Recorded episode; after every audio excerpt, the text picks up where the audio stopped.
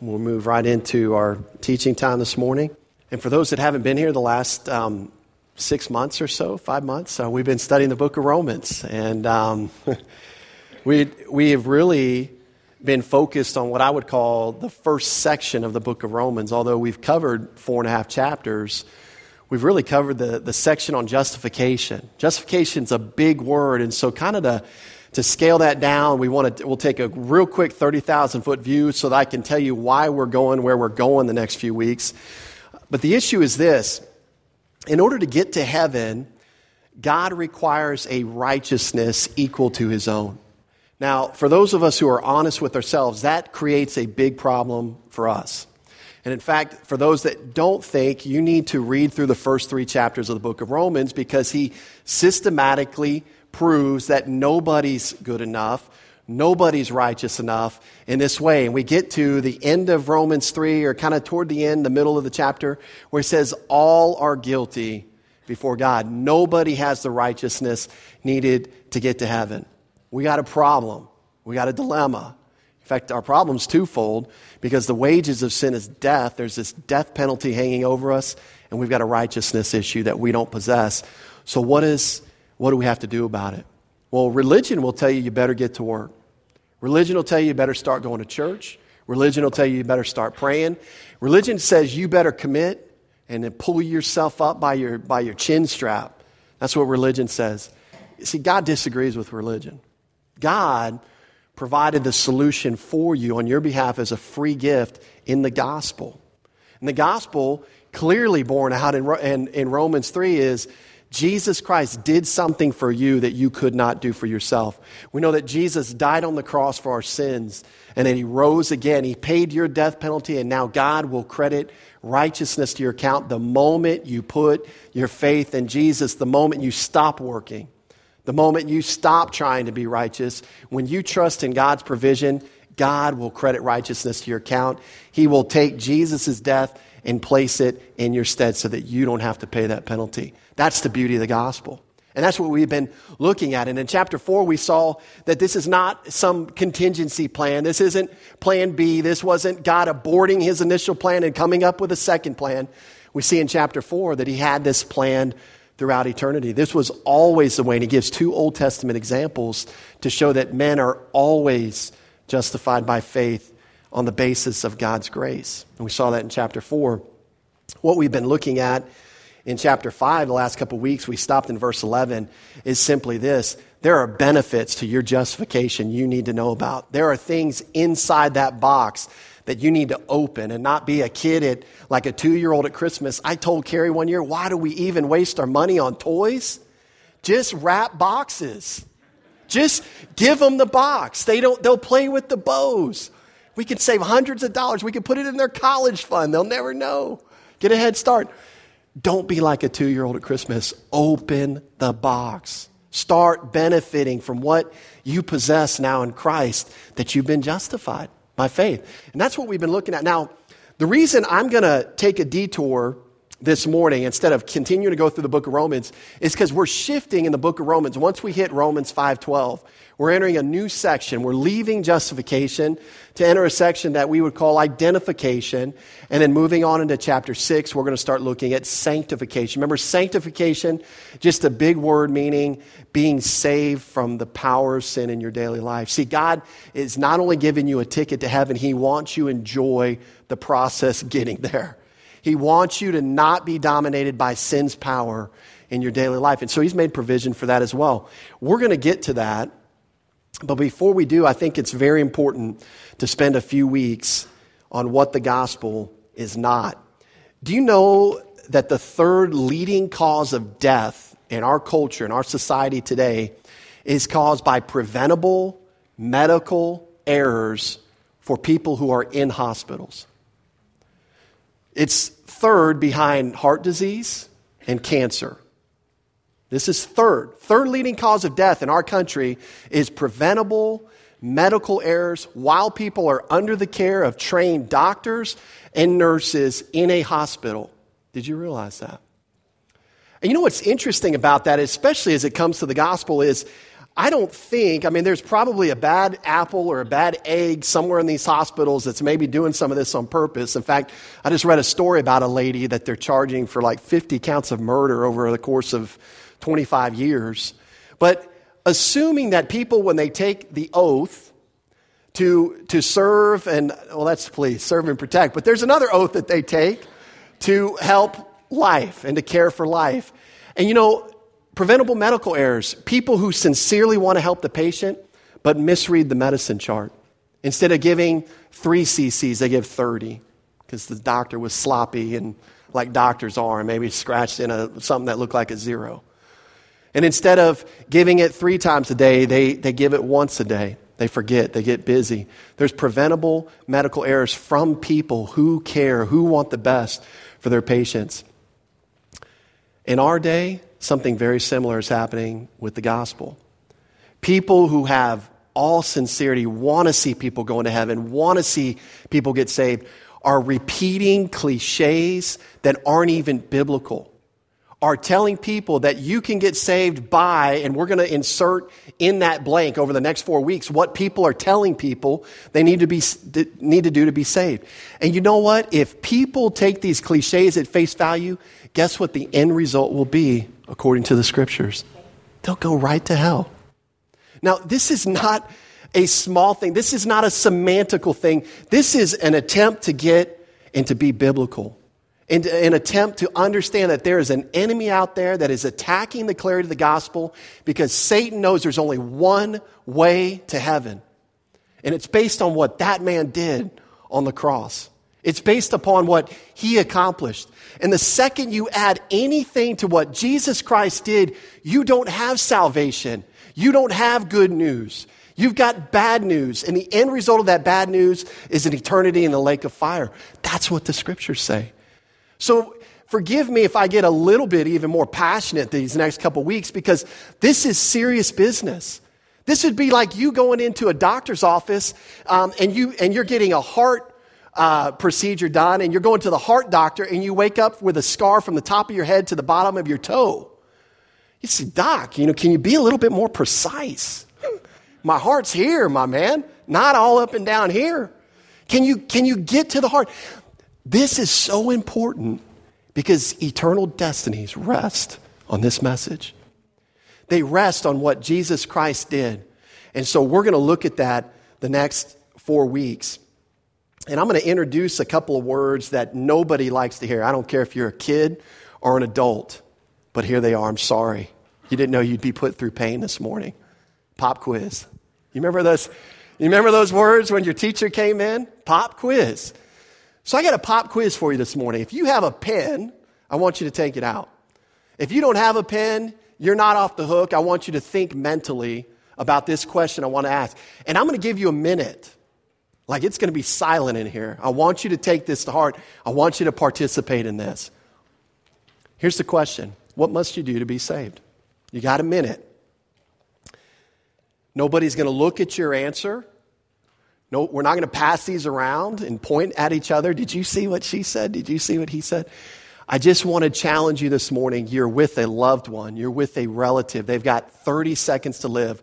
They ask you this question what do you tell them? What's the biblical response to this question?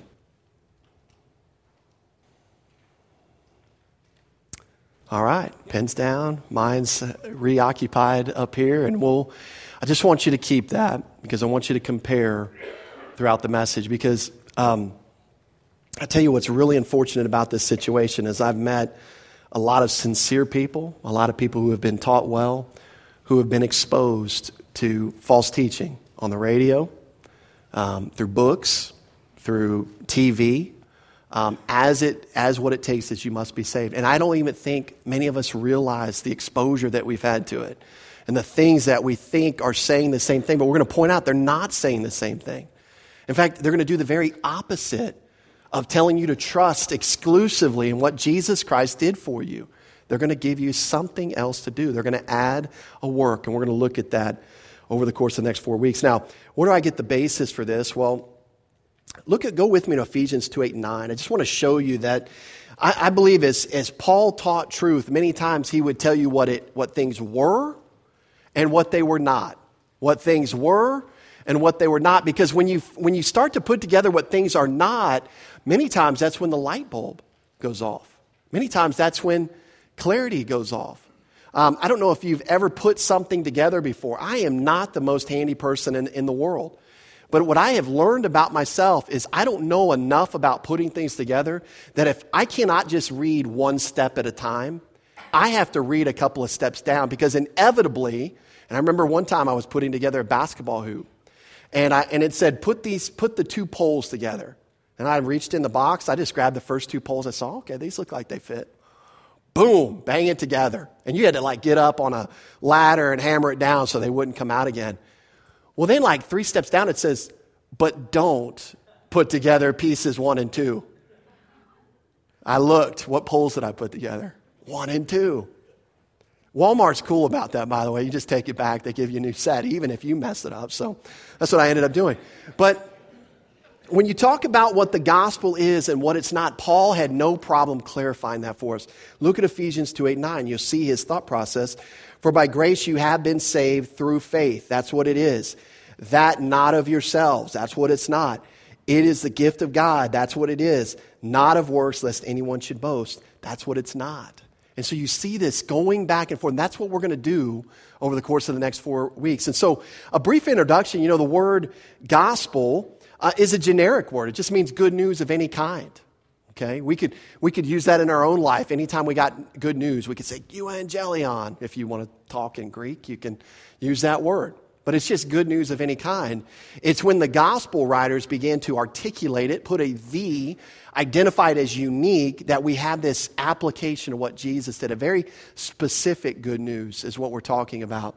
Now, just based, just based on that, you know, news, by definition, is something that's already happened.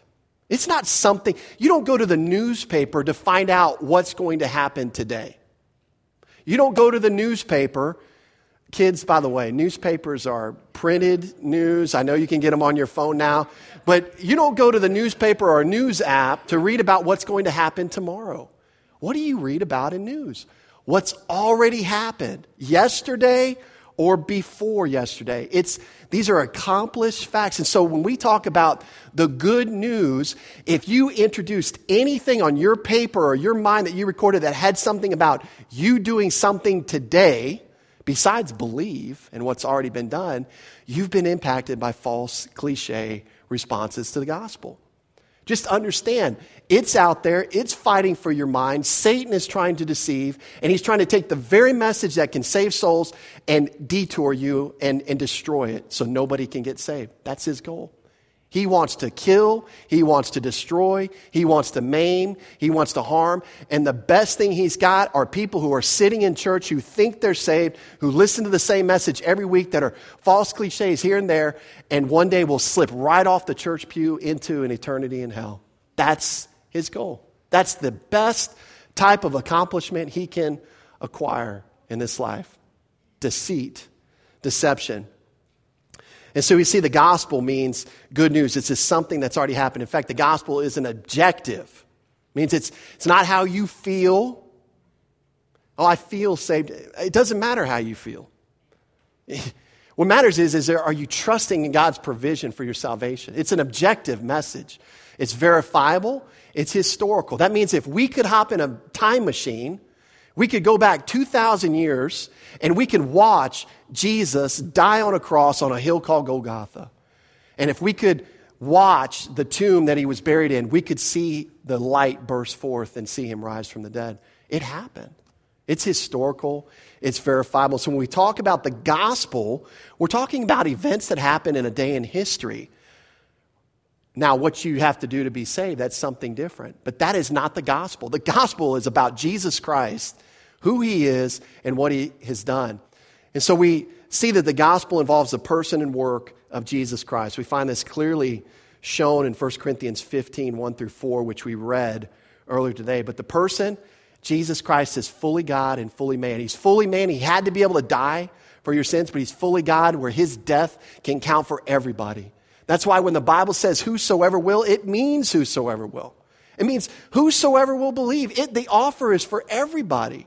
Why? Because Jesus was God. His death could count in the place of everybody. His person's important. We're not just believing in some guy named Jesus or some neighbor named Jesus down the street. It's not just this name that somebody's been given. It's this person. It's specifically Jesus Christ who lived 2,000 years ago. And what work are we talking about? We're talking about the fact that he died for your sins and he rose again. See, only Jesus can do that work. Only Jesus has done that work. And so when we talk about the gospel, we're talking about a person, we're talking about a work. Now, why the need for the gospel? Well, as we've, I think, clearly tried to communicate in the book of Romans, we got problems. You got problems. I got problems. Two specifically, you got a debt you cannot pay, it's called a death penalty and you've got an unrighteousness, you've got a righteousness issue you cannot make right. It's like dropping one drop of poison or 50 drops of poison in this cup of water. The second one drops in there, it's polluted. I, am not touching it, right? It's, it's been corrupted. One sin can corrupt you. One sin, as James 2.10 says, it's like you broke the whole law. That corrupts. And so we got an issue. We've got a debt problem. We've got a righteousness issue. And this is exactly what the gospel takes care of. And this is why the only response to the gospel what must you do to be saved? Believe on the Lord Jesus Christ. That's it. Now, why Jesus? Because he's the one who died for you and rose again. Very specific faith in a very specific object for a very specific purpose, and that is his finished work on the cross and his subsequent resurrection. Please understand that it, although we want to get the response right, we are not preaching the response. You know, I have a lot of friends that all they want to talk about is faith alone, faith alone, faith alone, faith alone. And they'll tell people faith alone, faith alone, faith alone. We're preaching Christ. We're preaching the gospel. We're not just preaching the response, we're encouraging the response to what we're preaching. But make no mistake, preaching faith alone is not preaching the gospel. Jesus Christ died for your sins and rose again. That's the gospel. The response to that is faith alone in Christ alone. But we're not just preaching response, we're preaching the person in the work of Jesus Christ. Paul says, I determined to know nothing among you in Corinthians but Jesus Christ and Him crucified. We're preaching the gospel. The gospel is what has the power to save. Jesus Christ is, what ha- is who has power to save, not our response. The response has got to be clear, and that's what we're going to be spending time on. But let's, uh, if you'd allow me just to make that distinction. Religion says this religion doesn't have a problem with Jesus Christ, it's got the, a problem with the exclusivity of Jesus Christ. That's what religion has a problem with. Religion says Jesus did 90, you must do 10. Some religions, Jesus did 99.9, you must do 0.1.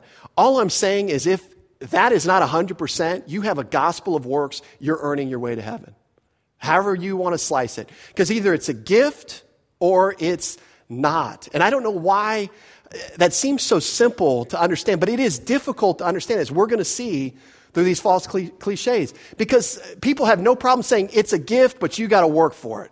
What? I mean, I don't I just, someone's going to have to help me understand that one day. The sky's blue, but it's gray. You're fat, but you're skinny. You're tall, but you're short. Really? It's a gift, but you got to earn it?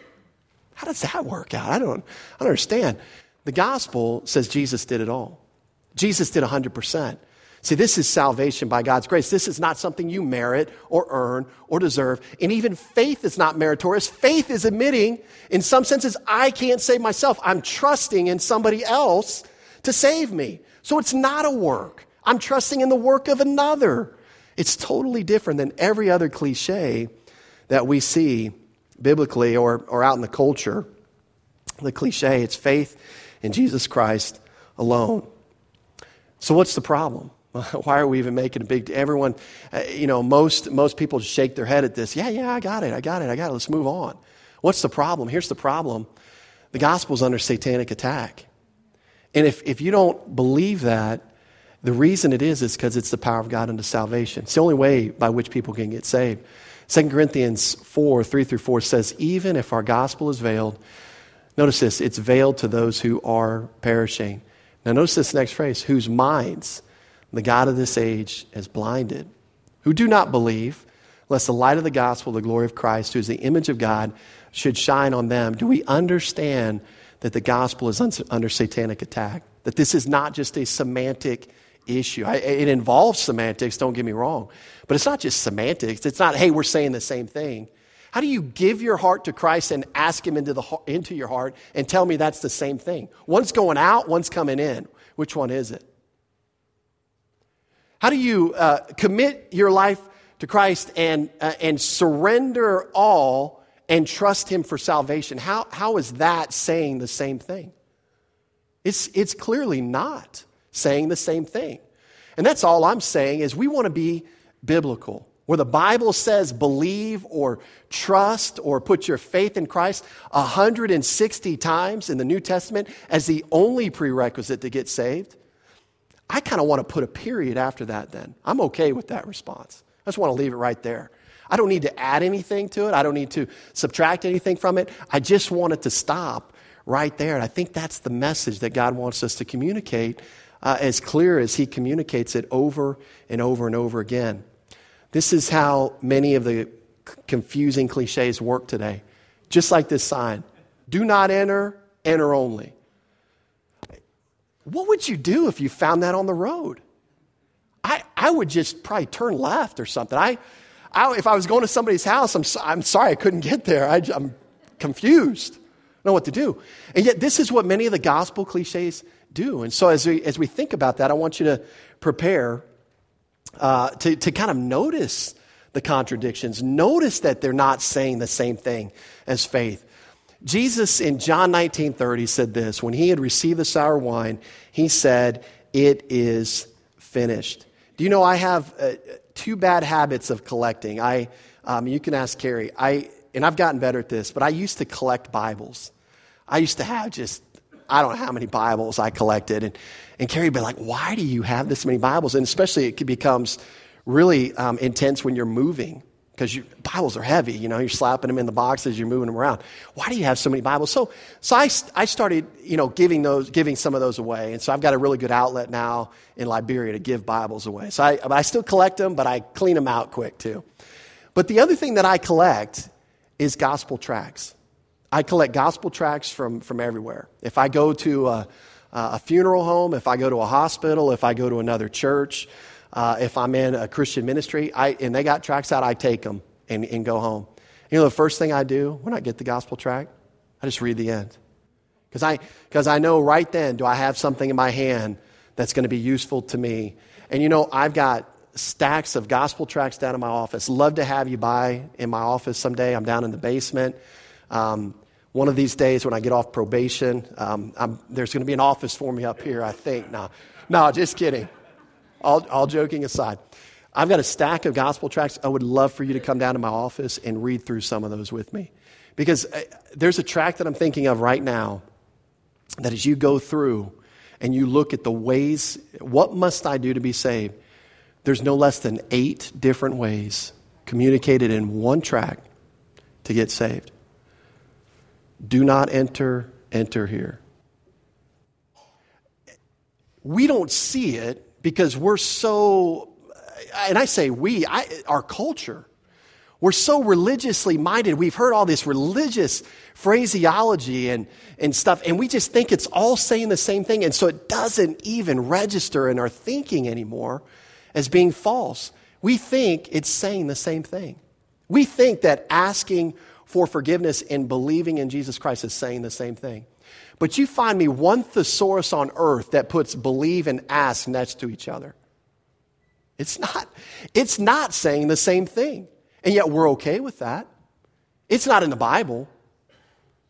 It's in the, it's in the churches, and we're okay with that. My challenge to us these next couple weeks is let's be biblical. Let's actually take the message of salvation, this, this good news, let's communicate that clearly, and let's communicate the response clearly. And then let's just get our hands off of everything else. Let's just let it, let it happen and trust the Lord as the way He put it together that this is enough. When Jesus said, It is finished, and I shared this on Easter, He meant that everything had been taken care of as it relates to your two pronged problem. How do I know that? Well, the word it is finished is one word in the Greek. It's tetelestai. It had three significant meanings. First meaning was it, it was used in debt collection. So this, this word tetelestai was found stamped on invoices to indicate that the, the debt had been paid in full. That's one significance to the word. The second significance of the word is when they would actually send out Jewish young men to find sacrifices for the temple around Passover, they would send them out. They had to find a male lamb without blemish, lots of requirements. And when they found that lamb, they would yell out, Tetelestai, the sacrificial lamb has been found. And then the third significance of the word is this was used in commercial centers when a boss gave an employee a task to do, and he would return to his boss and say, Tetelestai, the task that you've given me is completed. And so when Jesus yelled out last words on the cross, Tetelestai, what he was in essence saying, the debt has been paid in full, the sacrificial lamb has been found, and the job that you gave me is completed. So there's significance in words. And if Jesus says it's done, who are we to say that it's not? If Jesus says it's finished, who are we to say that something else remains, whatever that something else might be? The question becomes as if it's finished, what's the proper response to a finished work? And the Bible tells us clearly trust in it. Trust in that finished work on your behalf. I want to, you to notice as we go through, I want you to notice if the gospel responses or cliches that we look at today are synonymous with faith. Do they mean the same thing? Trust, belief, or rely upon? Are they synonymous or are they saying something different? And I also want you to notice if these cliches take care of the penalty of sin, death. Now, I brought up a couple of visual aids this morning. And I'm just going to tell you what, what I believe uh, has happened. And John, if you'll uh, grab those lights for me, it may show up a little bit better. You know, back in Romans 3, we, we mentioned that, that God uh, is pointing his finger. Remember the, the word that, that we, we looked at in Romans 3 that God is pointing his finger at the cross as to where his justice was fully met. And he's pointing at Jesus. And I believe as we share the gospel, God wants us to keep our flashlight on Jesus Christ. Even if we give the response believe, the natural question should be believe what? Trust in what? And it takes us back to the gospel. And when we keep the flashlight on Jesus Christ and what he's done, we're going to recognize that everything has been done. There's nothing remaining to do. What we're going to see is that these false cliches, thank you to Ruth Miller for the mannequin this week, is we're going to see that all these false cliches do exactly that. They take the focus off of what Jesus has done and put it back onto what we must do. And we're going to see that played out in these cliches the next few weeks. And so let's, uh, without further ado, actually, we've got a, a couple of further ados here, and then we'll get to the, to the confusion. This is the response. What must you do to be saved? Trust in Jesus. Why Jesus? See, he's the one who died for your sins and rose again. And you know what I love about this picture? I was looking for that. I love that big fat period right there because that's where it belongs. And you know, for these gospel cliches, you know what they do with that period? They do this. And you know what they bring in?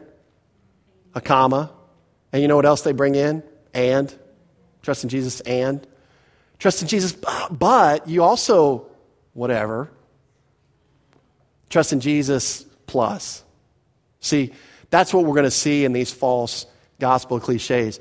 It, it, the second the period gets erased, you, just, just run. That's not a saving message. Trust in Jesus, Him alone. Why? He said it's finished. He died for your sins. God accepted His work on your behalf, raised Him from the dead.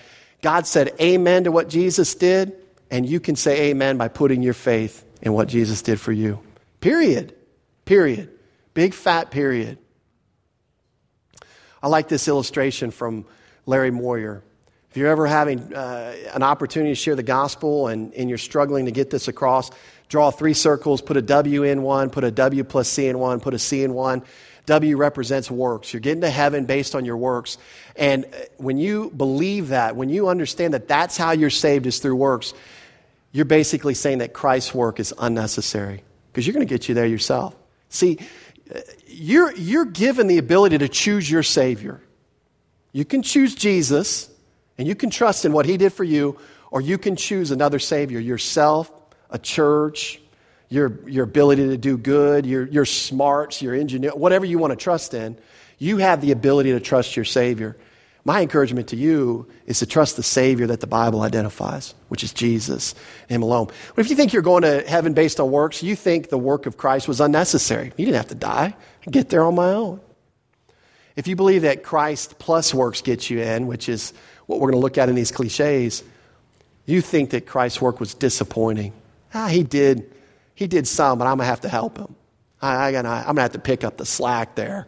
You know, he did 99.9. I'm to have to pick up that 0.1%.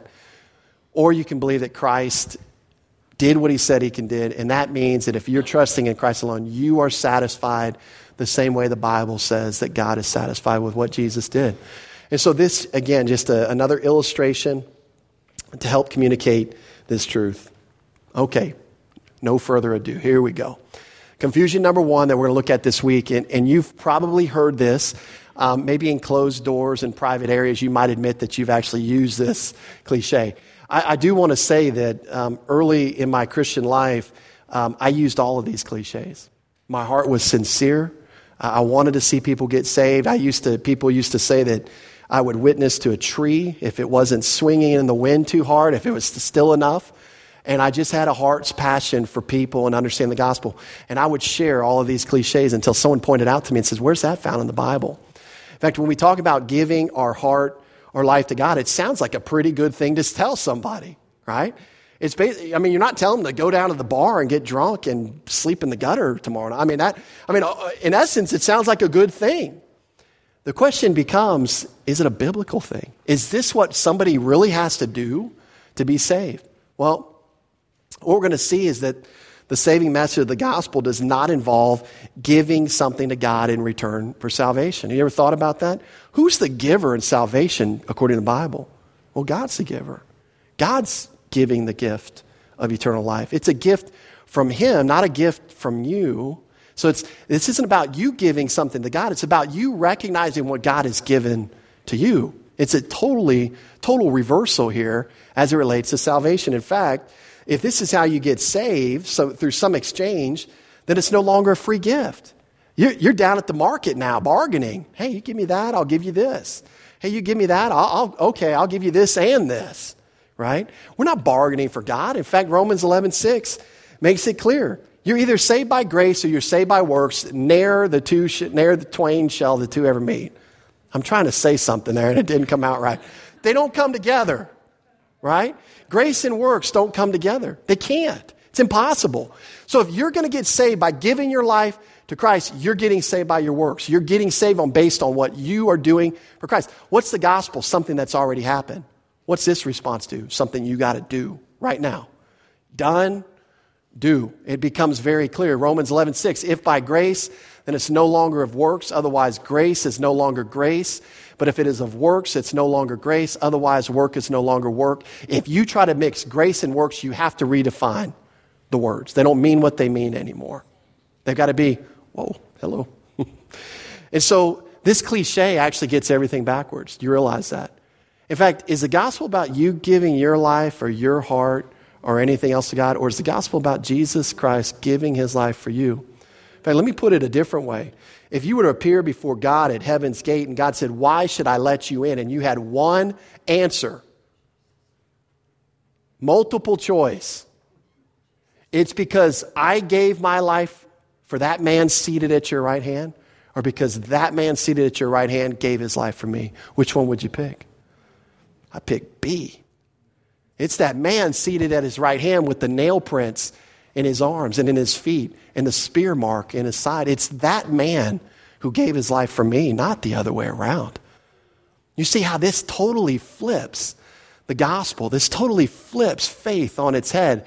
And it totally now makes it about what you're doing versus what Jesus has already done. And I want to rest in what Jesus has already done. That's where my confidence is going to be. Galatians 2:20 I have been crucified with Christ it's no longer I who live but Christ lives in me. The life which I now live in the flesh, I live by faith in the Son of God who loved me. And then notice this next phrase He gave Himself for me. Ephesians 5 2, and walk in love as Christ also has loved us and given Himself for us, an offering and a sacrifice to God for a sweet smelling aroma. But again, is it Christ giving Himself for us, or is it us giving ourselves to, to God or giving ourselves to Christ? Clearly, it's the other way around. Our emphasis is on what Christ has done. The gospel is good news, something that's already happened, not something we must continue to do. Confusion number two, in addition to trusting in Jesus, uh, we add the common, uh, the comma. And, um, you know, this is a big one because believe and confess your sins. See, confession of sins, anyone ever read that in the Bible? Yeah, it's in the Bible. It's in the Bible. So it's not that this isn't a biblical truth. It's just not a truth that needs to be jammed up as a prerequisite to be saved. In fact, what we're going to see is when we look at confession of sins, it's a truth for somebody who's already saved, not for an unbeliever to get saved. We're going to kind of walk through that, but understand this that confession of sins is not a requirement for salvation. Now, do you have to understand you're a sinner? Understand your need for a Savior? Well, yeah, I, I think that's logical because why would you trust in a Savior if you thought you were good enough? You didn't realize you were a sinner. That's not what confession means. That's not what people mean when they say you must confess your sins to be saved. In fact, if I'm swimming in a pool and, and a lifeguard comes and grabs me by, the, by my neck and drags me out of the water, I'm going to be mad. Why? Because I wasn't drowning. Dude, let me swim. What are you jacking me out of the pool for? Like, that doesn't even make any sense. But the moment I start to swallow water, the moment I realize that I'm going under, the moment I realize I can't catch my breath, and then the lifeguard puts his arm around my neck and drags me to shore, I give the guy a hug. Man, thank you for saving my life. See, I realized the need and I quit trying to save myself. And so, this is what we're talking about uh, as it relates to confession of sins. We're, we're, talking, we're not saying that you don't have to realize you're a sinner. Of course, if you don't realize it, you're not going to put your trust in a Savior. So at some level, that has to enter into your thinking. Otherwise, you won't trust in the Savior that God's provided. But you know that you don't have to confess your sins in order to be saved. In fact, do you know that it would be impossible, physically impossible, for you to remember every sin that you've even ever committed? In fact, let me give you a quick test. What did you have for dinner last night? You can't even remember what you had for dinner last night, let alone every sin you've ever committed. Are you kidding? That's what you want your eternal salvation to be based on? Do you think that's what God wants your eternal salvation to be based on, whether or not you've got a good memory? Man, we're toast. As I've shared, I can't even remember to take the trash out on the appointed night. The night doesn't even change. I just can't remember. Well, we got problems if our salvation's based on our memory. You know, secondly, it would invite disconcerting introspection. You would never be free and clear or secure in your salvation because you'd, you'd fear that you'd forgotten something. How in the did you ever sin as a two year old? No? Yeah, right. I mean, come, come look at a two year old in our nursery, spend a little time and see if little two year olds sin. How are they going to remember sins that they're committing in the nursery at two? Amen, Sybil? Did you say amen? but let's do some confession math. Okay, I'm gonna, I'm gonna take it real easy on all of us. Let's just assume you sin three times per day. That's it. Man, you're, see, I'm giving you credit here. Some of y'all, real, a lot of credit. And myself included. So, so three sins per day, that would be 1,095 sins per year. And then, based on an 80 year lifespan, that would be 87,600 sins committed in your lifetime. Do you see how ridiculous this cliche is in order to get somebody saved? Nobody would be saved, folks. If, if this is how you got saved, nobody could be saved. I'd rather try to keep the law than try to remember all the sins I've committed. Try to get there on my good work. This, you got no chance if this is how we get saved. So, where does confession fit in? Well, let me just say this. You know, individuals will be condemned to the lake of fire not because they failed to confess all their sins, but because they didn't believe in the Lord Jesus Christ. That's the issue now. Sin has been paid for. Anybody can benefit from the payment that Jesus made. All they have to do is believe in him. People will go to hell with their sins paid for. The one sin that will send people to hell is rejection of Jesus Christ. If they won't trust exclusively in what Jesus did, they'll go to hell. That's what John 3:18 says because they've never believed on him. That's what sends people to hell, not lack of confession of your sins. So where does confession fit in? Well, confession of sins is for the believer. And it's not to stay saved, it's to restore fellowship with God. It's not for the unbeliever to become saved. In fact, we find this in 1 John 1 9. We can uh, turn there and look at this verse. First John, toward the back of the Bible, toward Revelation, 1 John 1 9. Um, and you're going to see this word fellowship in, in the previous eight verses a few times. We're talking about fellowship for people who are already children of God. You know, you don't get into God's family through behavior, you get into God's family through birth. And that's why it's secure. Because just like you could never get out of your family, if you're born in your family, you can't go back to the hospital and say, Man, I, I want a refund. Like, my family stinks. Like, get me out of here, redo this thing. You can't do that. Your family's your family. And just the same way, when you enter God's family through birth, you can't get out of the family. You, because you didn't get in through behavior, you can't get out through behavior. Bad behavior, good behavior, whatever. So, what happens when a believer engages in bad behavior? Well, tell me what happens in your family when you used to engage in bad behavior. See, I'm giving you credit, used to. Well, I know what I did. This, this man right over here used to be about 15 or 20 pounds more of solid muscle. And I remember the belt used to come off, and I used to get a licking when I got in trouble. And I got disciplined. But he never kicked me out of the family. He never said, You can't sleep in your room anymore, go outside. He never dropped me off at the Greyhound bus station and said, You are officially disowned. He might have wanted to a couple of times, I don't know. But he couldn't do that because I was part of his family. But you know, he disciplined me, and I distinctly remember the battle, the tension in my head as a kid. When I got disciplined, I would go to my room and I was upset with this man. After a time in my room, I'd come out and sit on his lap. There's something about discipline, there's something about acknowledging your sin that restores fellowship. And see, with our Heavenly Father, it's the same way. 1 Corinthians, or I'm sorry, 1 John 1 9 says this if we confess our sins, He is faithful and just to forgive us our sins and to cleanse us from all unrighteousness. Do you know that the only thing standing between you and God, if you're a believer today, the only thing standing in your way of just enjoying fellowship with Him is confession of sin? What does that mean? What does confession mean? Well, it, this word confession translates a couple of Greek words, um, homologeo or exomologeo. It's derived from two root words, uh, homo meaning the same thing and logeo meaning to speak. And so when we talk about confession, we're literally saying to say the same thing as God. Now, you, you understand this more than you would probably give yourself credit for. Um, this is not the same thing as saying, I'm sorry.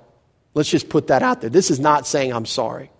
Um, we do that a lot in our human relationships. In fact, Parents, think of a, of a time when your kids, you, you corrected your kids, and they said, I'm sorry. And what's the next question that good parents follow up with? Sorry about what? What are you sorry about? And then we find out if they really understand. Because now we find out are they saying sorry because they got in trouble and they got caught? Or are they saying sorry because they truly understand that what they did was wrong? In fact, I've noticed in my own life and probably the lives of my kids, sometimes saying I'm, I'm sorry is the equivalent of saying shut up and get off my back. Not what I did was wrong, but shut up and leave me alone. And you've seen it, right? Siblings, you did this to her, she did this to you, say sorry to one another.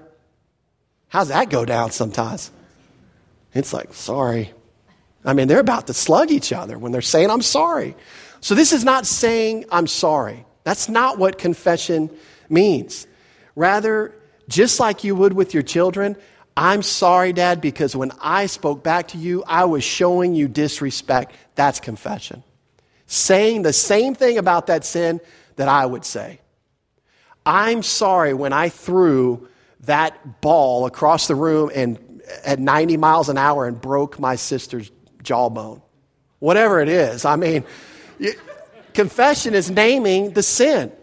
You're, you're identifying the sin. And so God wants you and I to do that as believers. Lord, when I looked at that person, I was angry. Lord, when I said that to my kid, I was out of control. I was angry. Lord, when I responded that way to my wife, Lord, I was angry. Lord, when I said that thing to somebody in the Bible study, I was trying to show them up because I'm jealous of that person. Name it. Name what's going on. Lord, when I made that decision, I was in total rebellion.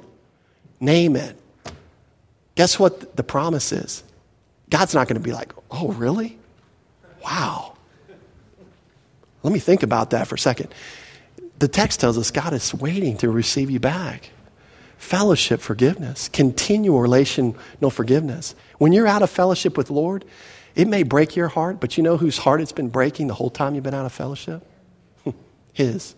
Because he loves you that much. He loves you that much. And all he said is once you name it, come back in on his lap. Come enjoy him. But this, again, uh, the purpose of our study today, it's not how you get saved. This is a truth for a believer, somebody that's already been saved. And so next week we will uh, continue with, with some more confusions um, and hopefully and, and, hopefully move a little bit quicker. So I was a little bit behind today. So uh, let's pray. Close with a word of prayer. Lord, uh, we do thank you. Lord, it's, it's our heart's desire to keep Jesus Christ and his work on our behalf at the forefront of our mind and the forefront of our communication. When you give us opportunities to share the gospel with somebody, uh, may, you, may you give us a, a passion and understanding to be clear uh, with the message that we speak. It's not our desire to share something that's incorrect or that takes the focus off of Jesus. We want to just keep him in the center uh, of, of thinking. We want to keep him in his work before people um, and challenge them just to trust in what Jesus has done. We believe that Jesus was telling the truth when he said it was finished. And so we are uh, encouraged by that fact. We rejoice in the fact that our uh, entrance into heaven is not based on anything we must do or continue to do, but based on good news, news that's already happened, something that Jesus accomplished on our behalf. And so give us that understanding and clarity. Make this important to us in our thinking. And it's in Jesus' name we pray. Amen.